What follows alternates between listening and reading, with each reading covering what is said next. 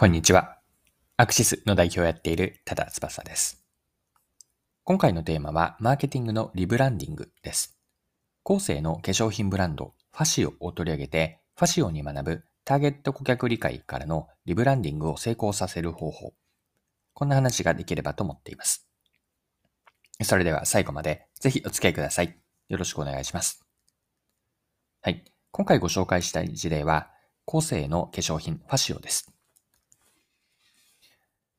これは日経新聞にリブランディングの、えーと、話が出ていて、その内容興味深いと思ったので、日経新聞を一部引用していきながら見ていきます。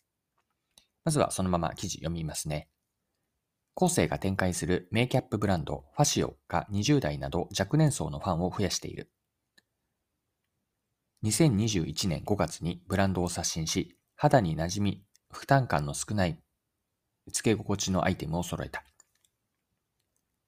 デビュー当時からの高級、高機能コスメという機能、強みを維持しつつ、若い世代の価値観を反映したコンセプトを取り入れて、ブランドの躍進につなげている。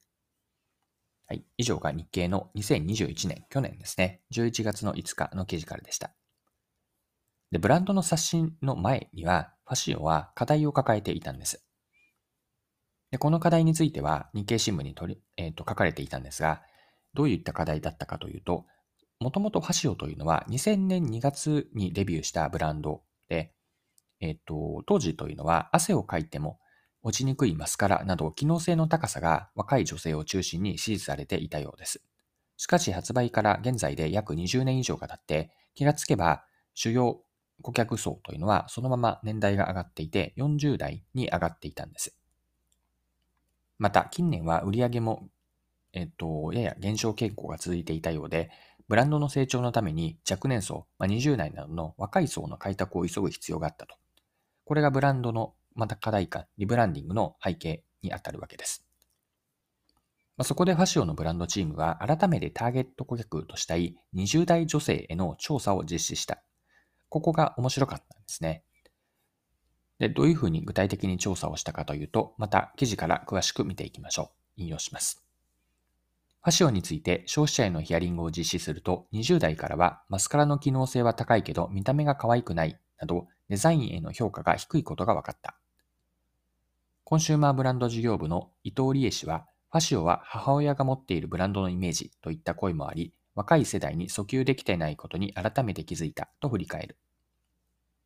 以前は他人からの見え方や身だしなみに身だしなみを気にしてメイクする意識が強かったが、今は自分らしさを大事にするなど、メイクは自分のためにするという考え方に変わってきている。機能性を重視していても、自分の肌に無理のない馴染むような機能を求めている傾向が分かった。はい。ここまでが記事ですね。日経の去年の11月の記事からの引用でした。ターゲット客へのヒアリングから見えてきたことというのをここで整理をしておくと、まず化粧品に求めることですね。これは2つポイントがあって、自分らしさを大事にする。メイクは自分のためにすると。もう一つが、化粧品に求めるのは自分の肌に馴染むような機能。こうした化粧品に求めることというのが、ファシオのチームというのは消費者への20代の女性からのヒアリングから分かったことです。また、同時にファシオという自分たちのブランドのイメージというのも2つポイントがあったんですが、マスカラなどの機能性は高いというのは分かっているんですが、デザインの見た目が可愛くないと。二つ目が、ファシオは母親が使っているブランドのイメージと。こういったファシオのイメージというのを若年層は持っていました。このようにターゲット顧客を改めて理解したことで、ファシオのブランドコンセプトが見えてきて変えていったんです。若者のメイクへの意識を反映したコンセプトというのは、馴染む、らしさ、続く。この3つの言葉ですね。馴染む、らしさ、続く。こうしたコンセプトに変更しました。新しいコンセプトから肌に馴染む化粧品にし、肌への負担感も少なくしたんです。で、コンセプトの馴染むというのは、自分の肌に無理なく馴染むことと、らしさは自分のための商品で自分らしさがあること。続くと言っていたのは、背伸びせず自分の無理な無理のない範囲で続けられるという意味を込められているようです。はい。で、このコンセプトから刷新し、その結果、リブランドの結果はどうだったかというと、結論、リブランディングは成功したんです。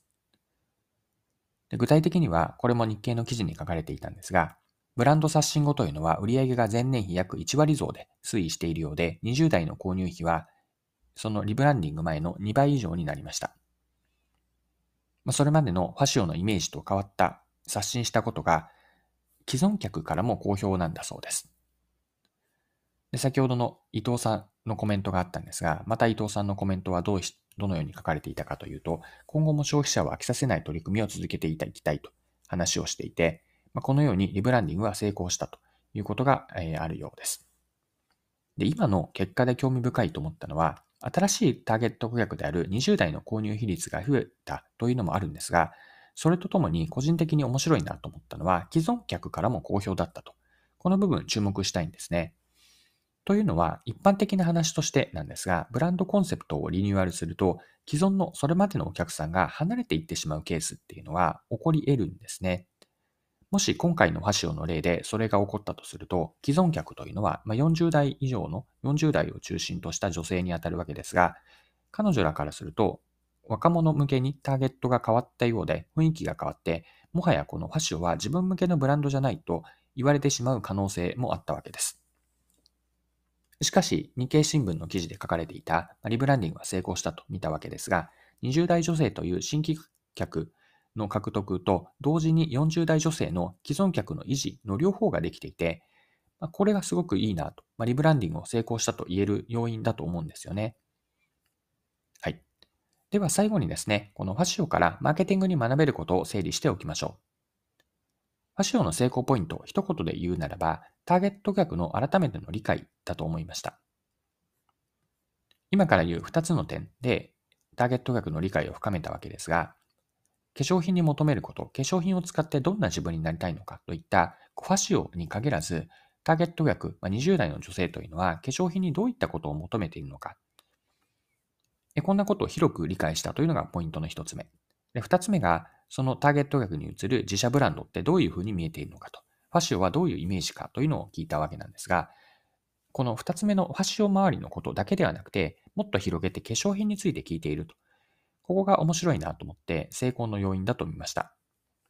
で、今2つポイントを挙げたんですが、いずれにも共通するのは、ターゲット顧客の立場になって理解をしようとしたこと。相手の視点に立って、まずはブランドに関係なくライフスタイルとか日々の生活、粧品などの美容への関わりを理解しようとしました。で、それがあって、その上でファッションのブランドイメージを掘り下げていったわけです。こうした普段の行動とその時の気持ちにまでフォーカスを当てて、こう周辺領域を広くとってブランドを理解していったんです。このようなターゲット顧客の理解に基づいてコンセプトを改めて刷新し、デザインとか店頭展開、プロモーションなどのコミュニケーションで一貫性のある打ち手を行ったからこそ、リブランディングは成功したのかなと。なので、今回のファッションの話、すごく興味深いと思ったし、マーケティングの観点で学びがあるなと思ってご紹介をしました。はい。今回も貴重なお時間を使って最後までお付き合いいただきありがとうございました。それでは今日も素敵な一日にしていきましょう。